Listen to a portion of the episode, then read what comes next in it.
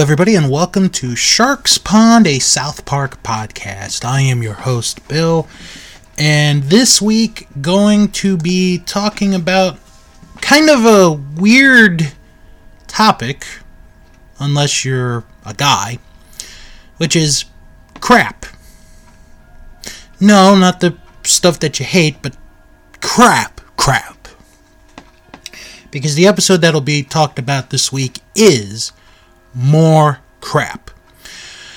Um, this is the second episode of the second half of season 11. So, you know, right after we talked about Tourette syndrome, we literally go into crap. Um, kind of a kind of a weird thing to discuss, but it is what it is.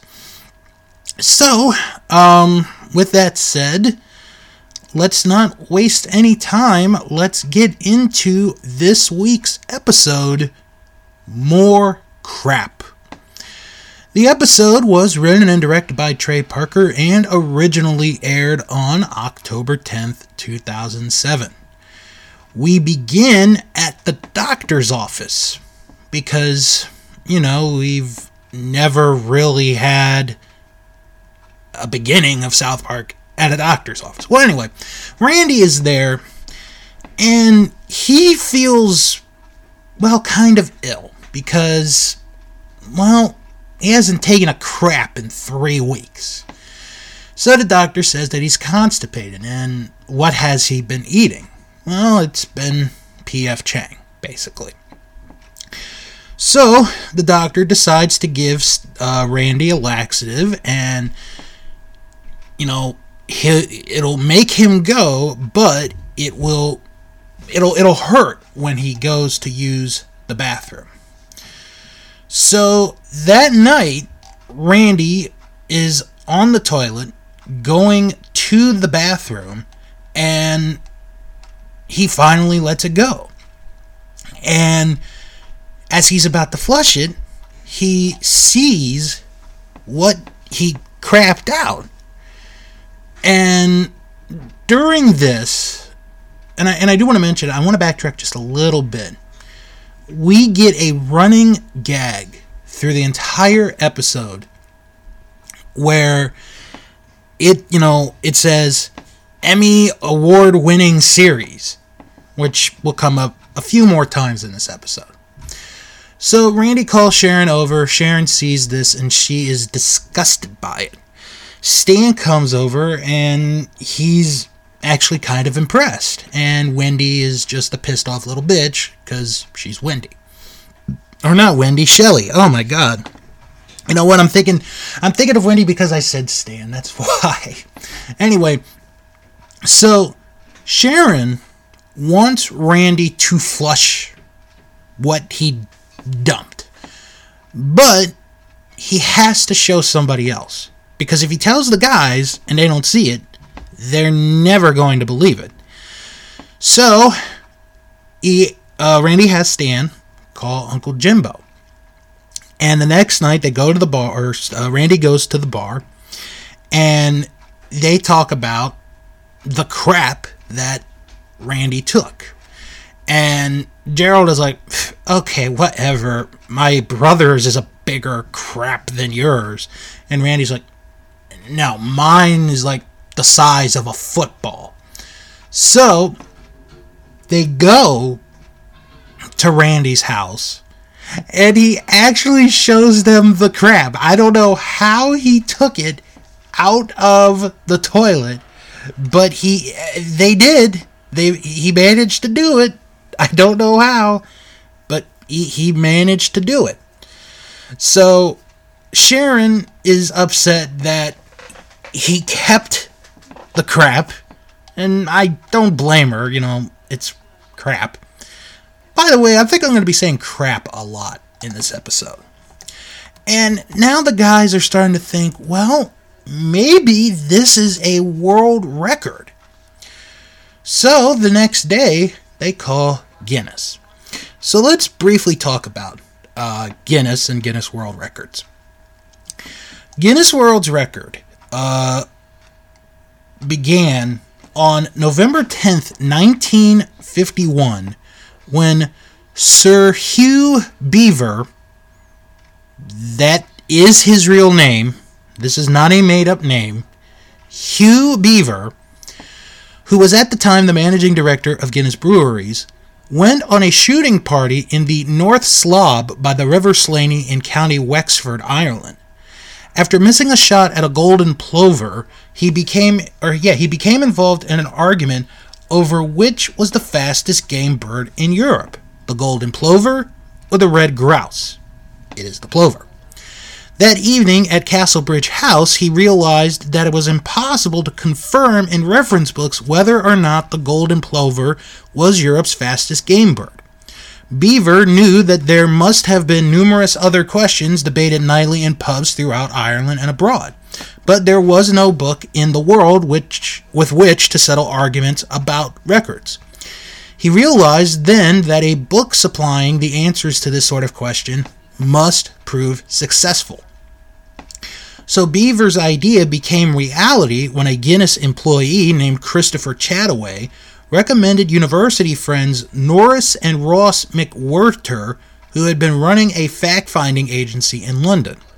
The twin brothers were commissioned to compile what became the Guinness Book of Records in August 1954. A thousand copies were printed and given away. After the founding of the Guinness Book of World Records at 107 Fleet Street, London, the first 198 page edition was bound on August 27, 1955, and went to the top of the British bestsellers list that Christmas. The following year, it launched in the United States and sold 70,000 copies. Since then, Guinness World Records has gone on to become a record breaker in its own right with sales of more than 100 million copies in 100 countries and 37 languages, Guinness World Records is the world's best selling copyrighted book. Because the book became a surprise hit, many further editions were printed, eventually settling into a pattern of one revision a year, published in September or October in time for Christmas.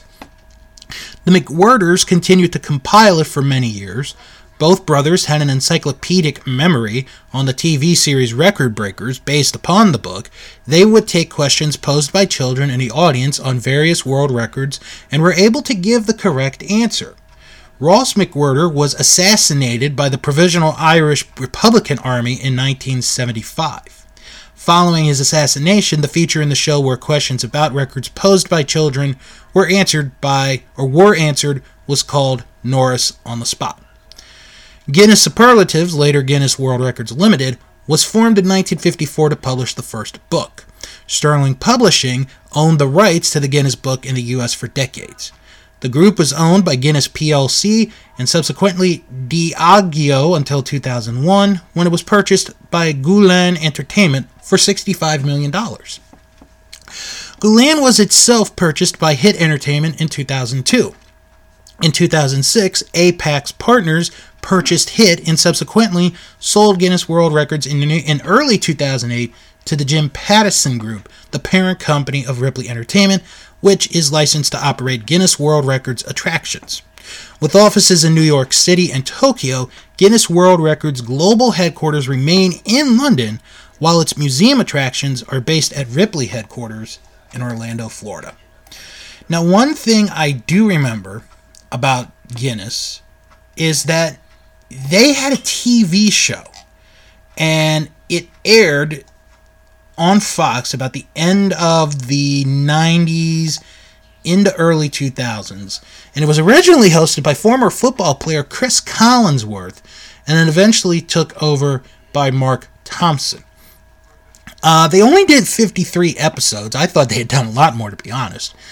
Uh, new record attempts happened on this show with many unusual or bizarre categories, such as a 300 pound tumor, squirting milk from one's eye, covering oneself with bees, sitting in a tub of snakes, regurgitating, burping, setting oneself on fire, eating metal, worms and ketchup, kissing cobras, acting as a human speed bump, and entering a coffin full of cockroaches.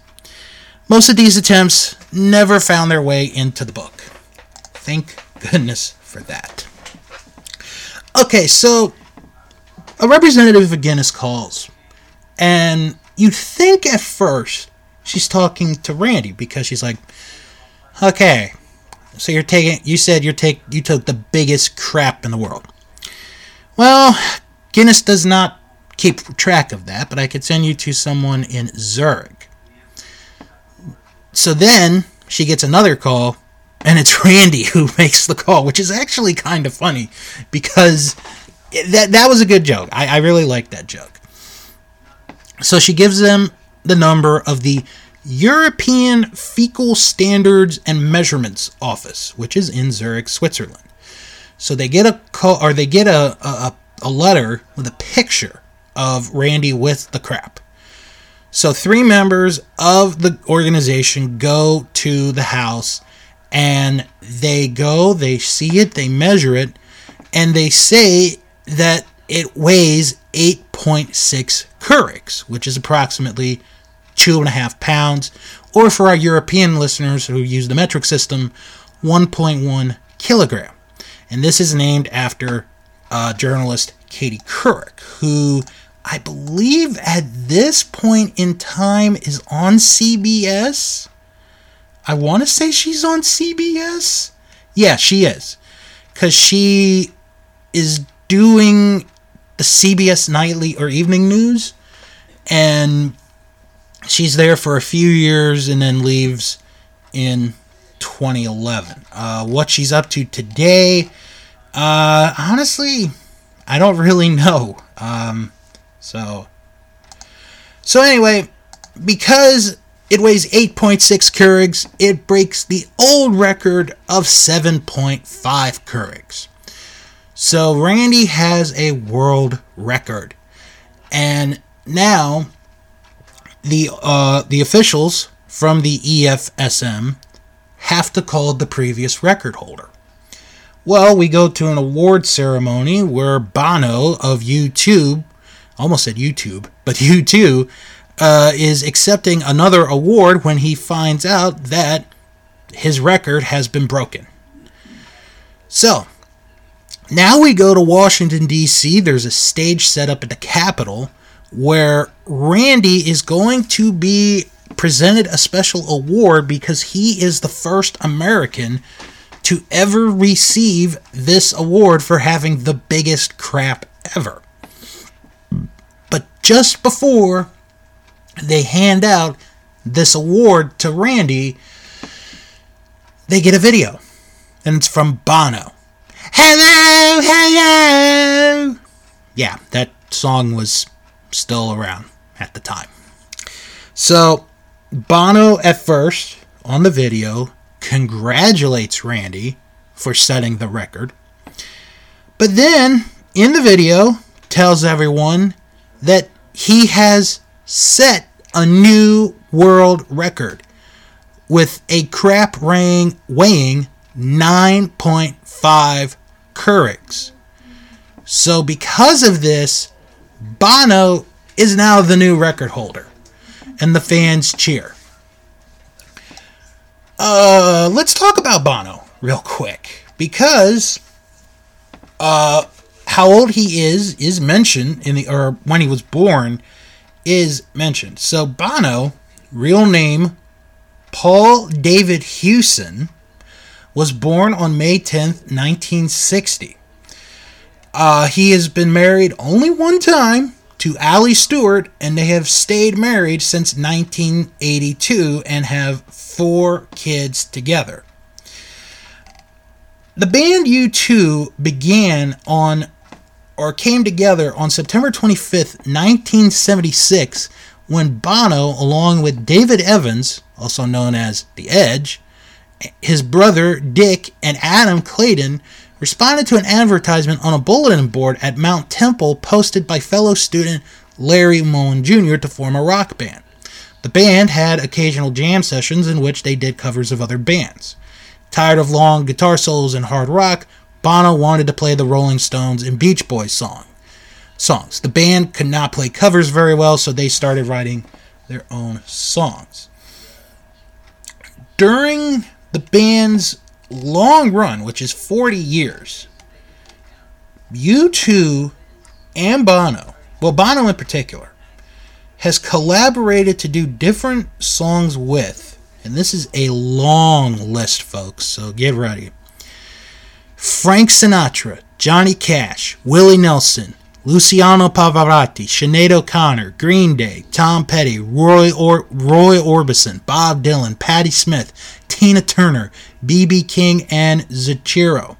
He has recorded with Ray Charles, Quincy Jones, Kirk Franklin, Bruce Springsteen, Tony Bennett, Clannad, The Corrs, Wyclef Jean, Kylie Minogue, Carl Perkins, and Herbert Grönemeyer, as well as reportedly completing an unreleased duet with Jennifer Lopez.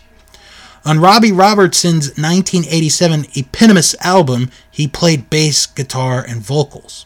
On Michael Hutchence's 1999 posthumous eponymous album, Bono completed a recording of Slide Away as a duet with him. Bono collaborated with African stars, excuse me, D'banj, Waje, and Omotola Jalade Ekeinde for a women's empowerment song entitled Strong Girl. Bono and The Edge have written and recorded several songs together outside of YouTube. They wrote the musical score for the Royal Shakespeare Company's London stage adaptation of A Clockwork Orange, which opened in 1990. The duo also wrote the eponymous theme song of the 1995 James Bond film GoldenEye, which was performed by Tina Turner. Bono and The Edge ventured into theater again when they composed the music and lyrics for the Broadway musical Spider Man Turn Off the Dark, which I know we will get to at some point. They were featured on the soundtrack's single Rise Above One with Reeve Carney in 2011.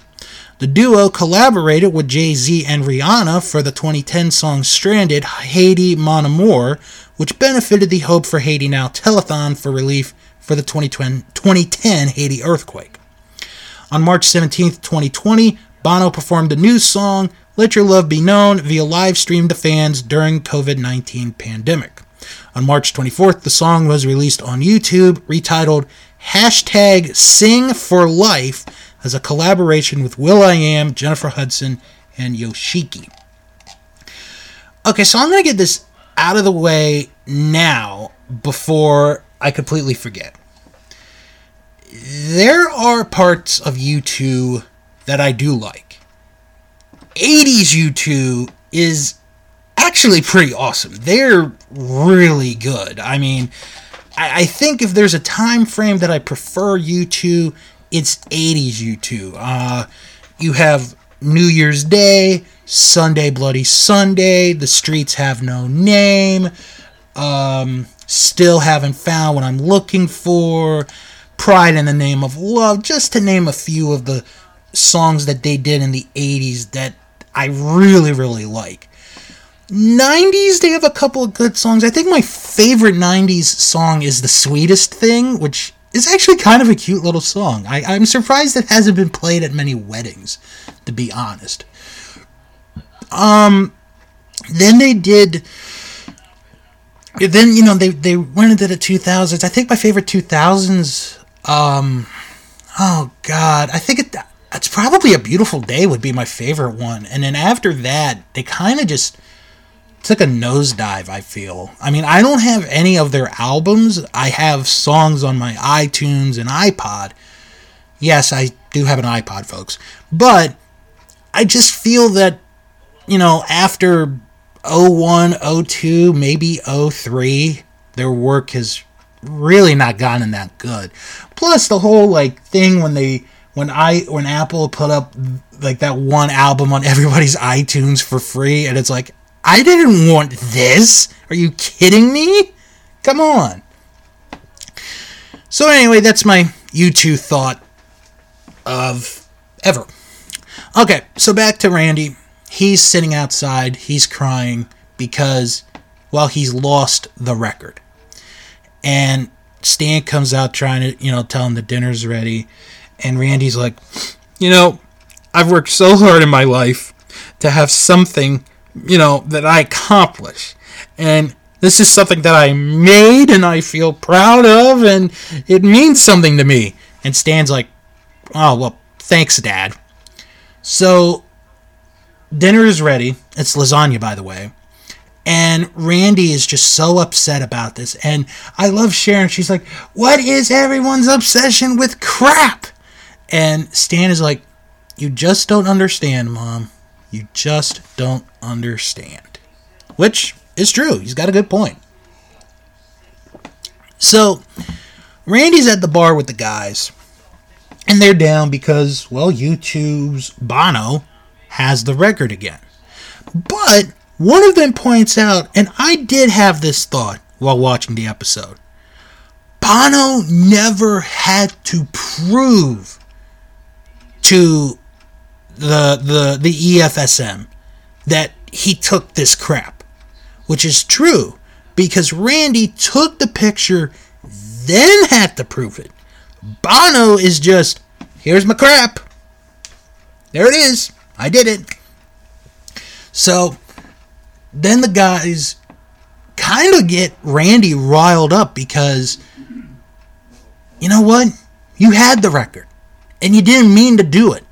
Why not go for it again and actually do it? Let's go for this record. So now uh, we see that CNN is covering this story of Stan or Randy trying to get the record back. And the lady reporter on CNN is like, "Really? I got to go through this." And the guy's like, "You just don't understand. You don't understand." All right, well, let's briefly talk about PF Chang's. PF Chang is a casual dining restaurant. It was founded in 1993 in Scottsdale, Arizona, and as of this recording, there are over 300 PF Changs worldwide. The chain was founded by Paul Fleming and Philip Chiang, son of Cecily or Cecilia Chiang. The first restaurant was opened at the Scottsdale Fashion Square in Scottsdale, Arizona. In 1993, P.F. Chang's China Bistro, Inc. was formed from the acquisition of the original four bistro restaurants. In 2010, P.F. Chang's China Bistro Home Menu was introduced. The brand represents a group of frozen appetizers and meals that were sold under license by Unilever. In 2012, Chang's accepted an offer from Centerbridge Partners in a deal valued at $1.1 billion. Conagra Foods Inc. acquired the P.F. Chang's China Bistro home menu license from Unilever in August of 2012. In December 2017, Chang's announced that they would open a location in Shanghai during the first part of 2018, Chang's first location in China. In 2019, Chang's announced it is in talks to be sold to Tri Artisan Capital Partners and Paulson and Company, hmm, excuse me, for approximately $700 million from its previous owner. In 2020, Chang's announced their first takeout only location would be in Chicago, Illinois. Chang's obtained more than $5 million in small business loans as part of the Paycheck Protection Program during the coronavirus relief. The chain specializes in American Chinese cuisine, wine, specialty drinks, Asian beers, sake, cappuccino, and espresso are available outside standard beverage offerings. Um, I actually have eaten at a PF Chang's. I want to say once or twice. It's not that many times, I will tell you that. Um, you know what? It's okay. I, I think I would stick with, you know, like ordering out Chinese food from from some small place, but I mean, PF Chang's isn't that bad. Okay, so now we have gone back to Zurich at the EFSM, and they learned that Randy is trying to break the record that Bono set. So they call Bono. Hello, hello! And Bono, who's in Africa, tells them that if he's going to break it, he's got to do it in Zurich in front of everyone, him and the officials.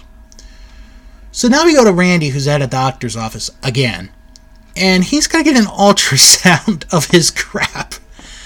So they take a look, and it weighs 14 Keurigs, which would break the world record.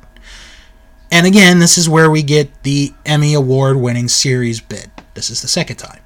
Gerald tells the doctor, Randy, and everyone that Bono has requested that he take the dump, he take the crap in Zurich. Otherwise, it will not count. And the doctor's like, I cannot let you do this under any circumstance. So, Stan goes to Bono's mansion. Hello, hello. And Stan tries to explain to Bono that this record means a lot to his dad. And that maybe Bono should just let this one go.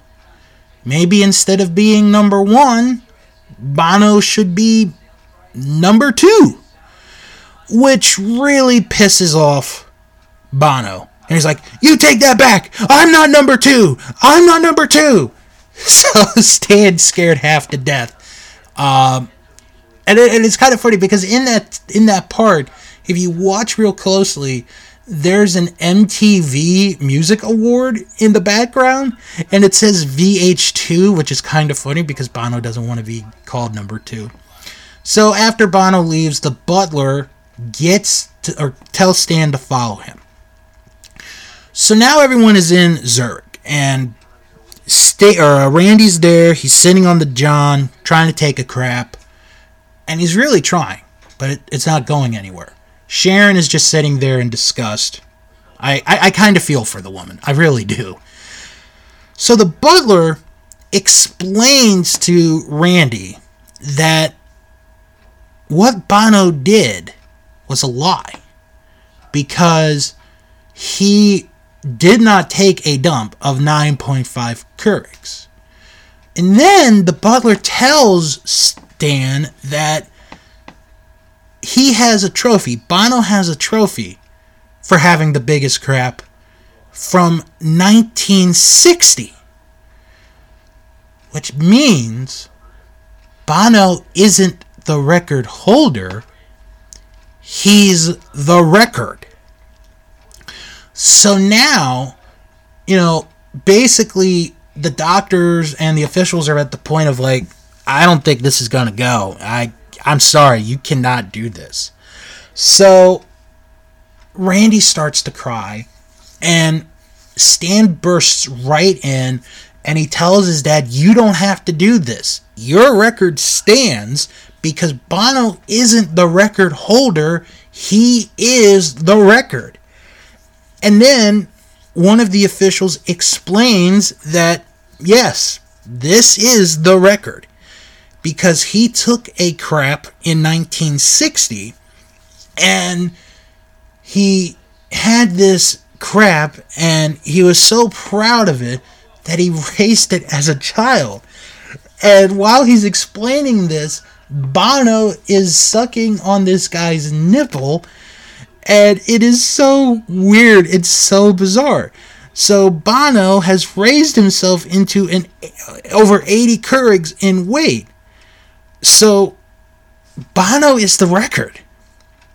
So after finally explaining that Bono really is crap, Randy just twirls around on the toilet as his crap goes up, and they estimate that he his crap weighs at more than 100 Keurigs, and he is the new record holder.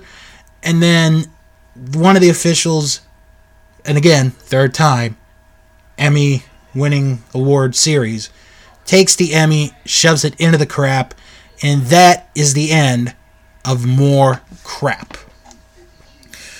Whew, quite a whirlwind of an episode, to say the least.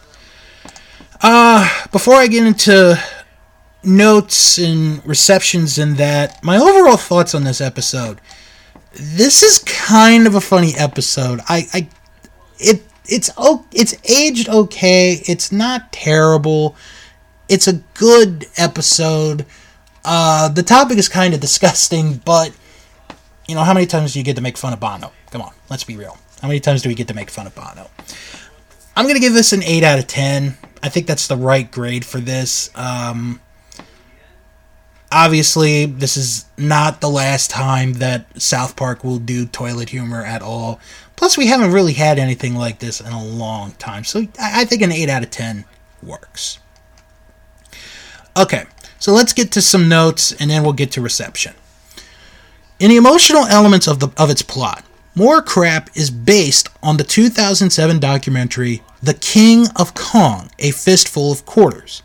The documentary follows Steve Webb as he tries to take the world high score for the arcade game Donkey Kong from reigning champion Billy Mitchell. In the documentary, Webb beats the record but is suspected that his machine may have been tampered with. To prove his gaming skills, Webb, I, I, let me let me double check, make sure I pronounced that right. Oh, Wabai? Wabai? Okay, it's Wabai. I apologize.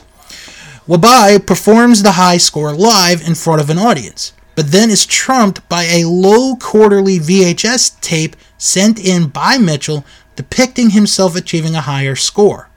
Bono's personality in the episode is much like the depiction of Mitchell in the documentary, including how he is allowed to play by different rules than other competitors. Trey Parker and Matt Stone spoke highly of the documentary and called it a really well done movie. I have that on my DVD queue on Netflix. I will get to that movie someday. South Park has a history of using toilet humor from its earliest days, such as Mr. Hanky. While the series gained reputation for its use of political humor as it progressed, scatological humor still remained to be a staple in its later seasons.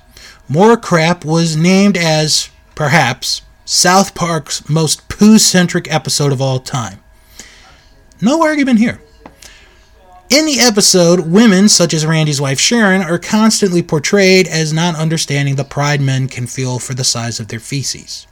There's also something that men also pride on the size of, but I think you guys know what it is. This has been viewed as a conscious sign of the creator's awareness that such toilet humor is more appealing to men. This female male divide in the appreciation of toilet humor was further satirized in the 13th season episode Eat, Pray, Queef. Randy's love for his growing excrement is portrayed at one point in an analogy of a mother's love for her unborn child.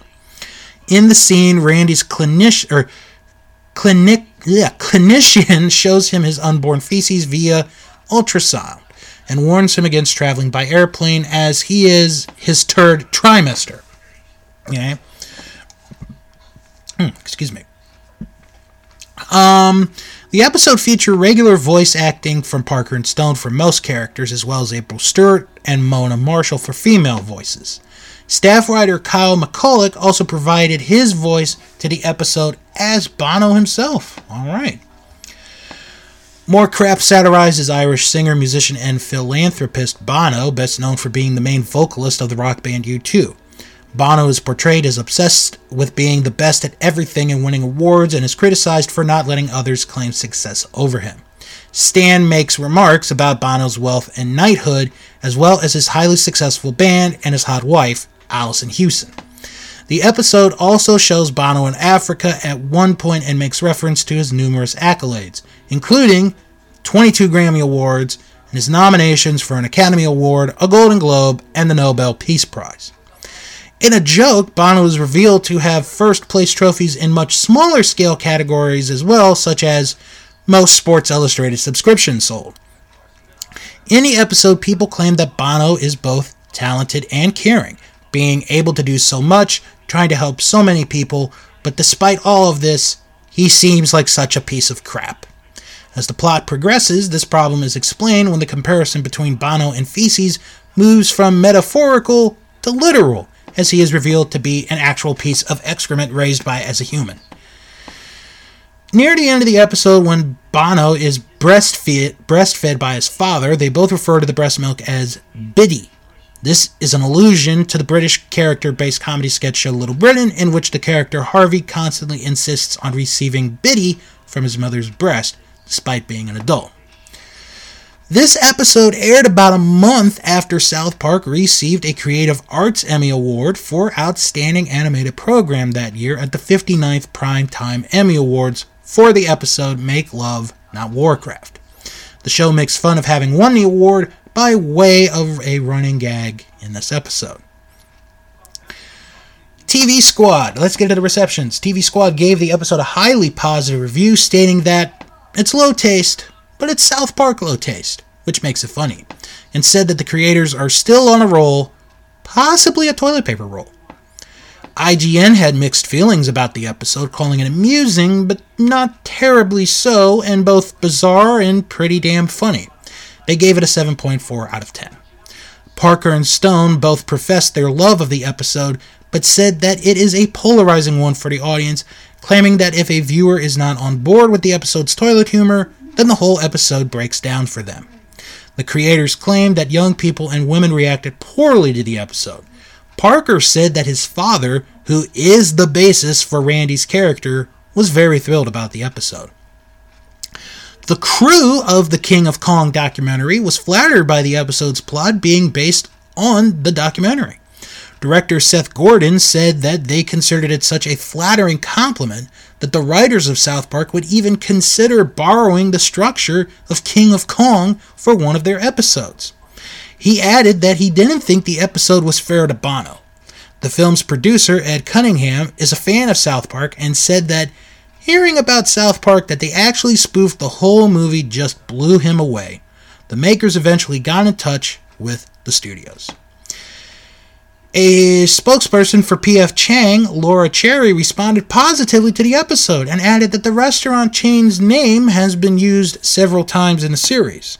A Comedy Central spokeswoman said that the show's creators love the restaurant's food and have no bad experiences with PF Chang's to report. After the episode, a fan created website for the fictional European Fecal Standards and Measurements Institute appeared on the internet. It is presented as the official website of the Institute with distinct pages describing its work and organization structure.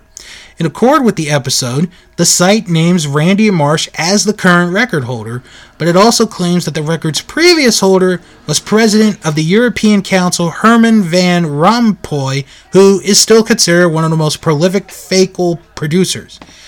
Van Rompuy was not referenced in the episode. You know what? I want to look this up. I want I want to see if this site is still up. Uh, there we go. Uh, let's see. Oh, it has a Twitter account. Um, uh, yeah, the Twitter uh, was created in October 2012. Has 385 followers. Um, the last tweet was from December 27th, 2014. So no one has been using uh, that Twitter account since then. It actually also has a Facebook page uh, where it has been updated a lot more recently. Their last post was October 27th, 2020, with the headline Unlucky Lizard takes the record for largest poop to body ratio. okay. Wow, this is quite entertaining. I am getting more than my money's worth here.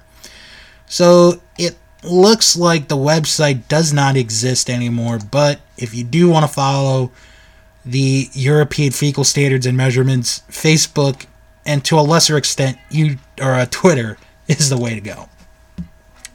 Okay, uh, let's get to. I, I can't believe there's a Twitter and Facebook of that. That's pretty funny.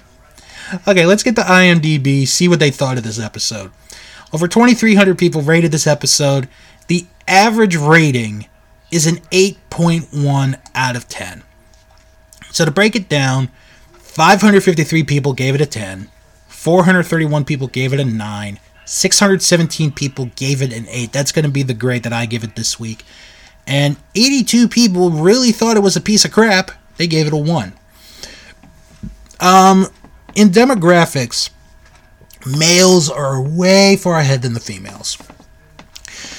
Average rating for a male is an 8.1. Highest demographic is the 18 to 29 range at an 8.3. Uh, females' average rating is a 7.1, with its highest demographic being also 18 to 29 at an even 8. So I'm going to go with the females on this one. I'm going to give this an 8 as well. Okay, well, we have some reviews, and we always give the people that write these reviews credit. So let's get to this review, the, or these reviews, and we are going to start with one that took or that was written a few days after this episode aired. It is from postal underscore dude underscore paradise underscore az who wrote.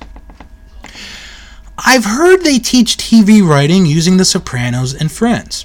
Well, they have to rethink that and use only South Park to teach how to write. Well, how to write, period. A guy is proud because he thinks he took the biggest crap ever. With that premise, it's really hard to write something funny because it's a joke already. And if you don't measure the jokes on that joke properly, you could end up with a kind of Rob Schneider script the absolutely not funny crappy script.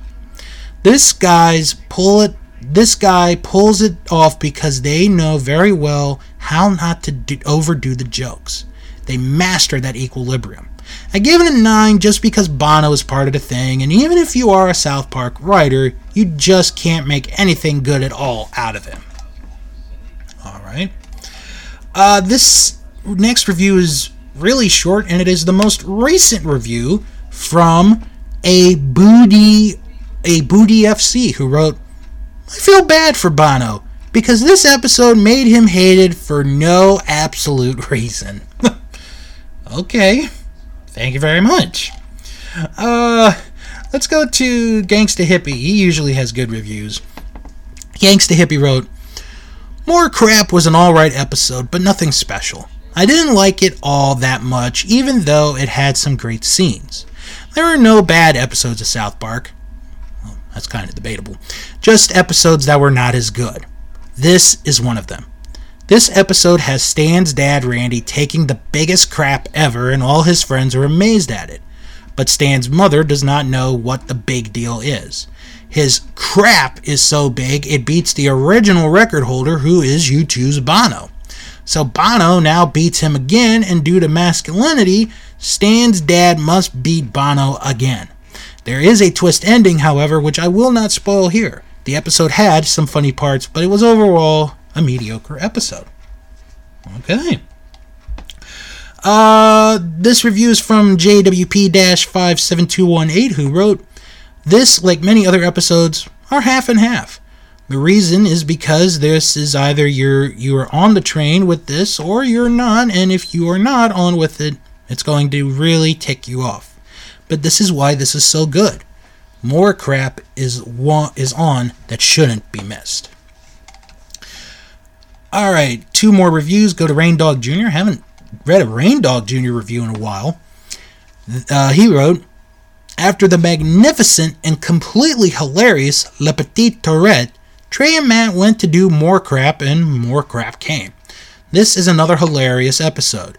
Definitely a personal favorite. This is a Randy episode. We don't see at all the boys with the exception of Stan. Actually, that's a very good point. This is one of the few episodes that Cartman, Kyle, and Kenny are not in this episode. Very, very rare. Uh, okay, so to continue on, uh, who's who certainly is with his father when he tries to be again the man with the record of the biggest crap ever taken.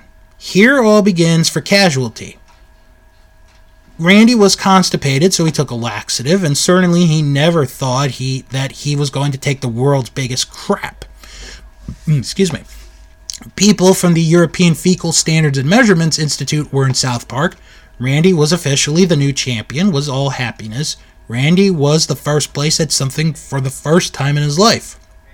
But all went down thanks to Bono. The holder of the old record took a new crap bigger than Randy's. Bono again the first place. But why, if he is able to do so much to help so many people, Bono still seemed like such a piece of shit? Simply because Bono is shit. He is a number two. He was not the record holder, he was the record. Completely hilarious. The women don't understand why is important the size of a crap. Sharon is even sort of surprised that Bono was the one who took her husband's first place. According to Trey and Matt, a lot of people hated this episode. The women hated it, the kids hated it. For me, this is great and hilarious stuff. The stuff with the Emmy Award is great. For Trey and Matt, this episode was the perfect one to say, Do we really deserve Emmys? Basically, making a lot of crap, you win an Emmy. And is funny because in the DVD commentary, both Trey and Matt are like, Probably we will never win another Emmy, but was worth the joke. Jokes are more important than Emmys. They were recording the commentary in April 2008, and as you know, well, I'm going to save that one for in a few weeks.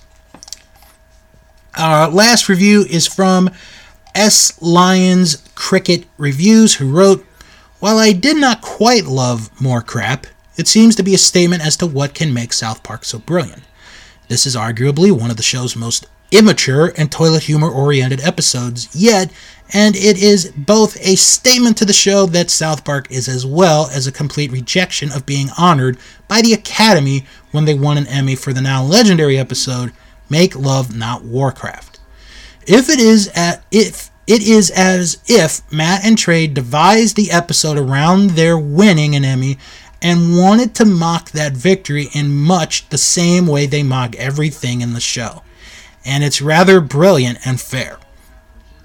More Crap is a Randy episode, which is almost always a great thing, and this is one of his most absurd outings yet. Another good thing. After an intense three week bout of constipation, Randy takes a crap so huge that he feels proud. Soon afterwards, he shows all his friends, and they agree that it might be the biggest ever and a potential record holder, while current record holder Bono will stop at nothing to make sure he does not lose the title. The episode is so South Park. Where it is short on commentary, which is really almost no commentary, it excels in absurdity, and the show's characters and world building are so strong that episodes like this can exist and feel substantial enough and work well enough at this point. Some of the episode's funniest moments for me revolved around the dynamic of Randy and Sharon here, which was hilarious. The direction that Matt and Trey take Bono and the twist to this uh, side story is rather clever wordplay and leads to some amusing stuff, though it is always Randy that holds the episode strong.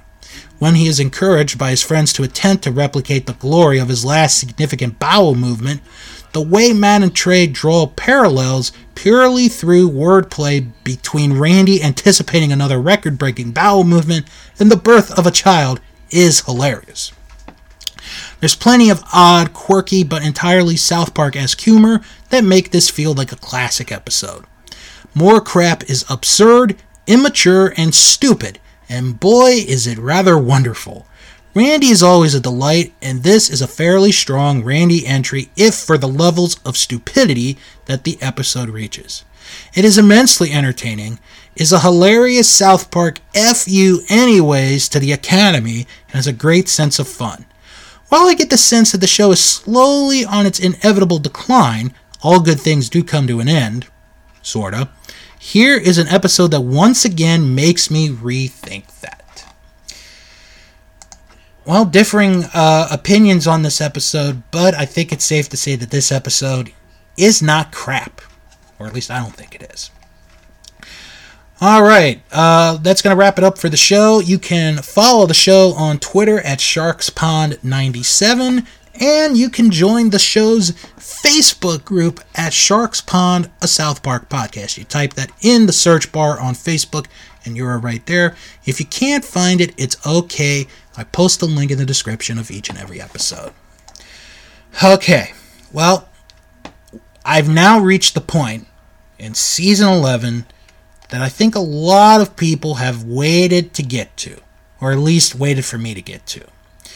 Because next time I begin the three part episode Imaginationland.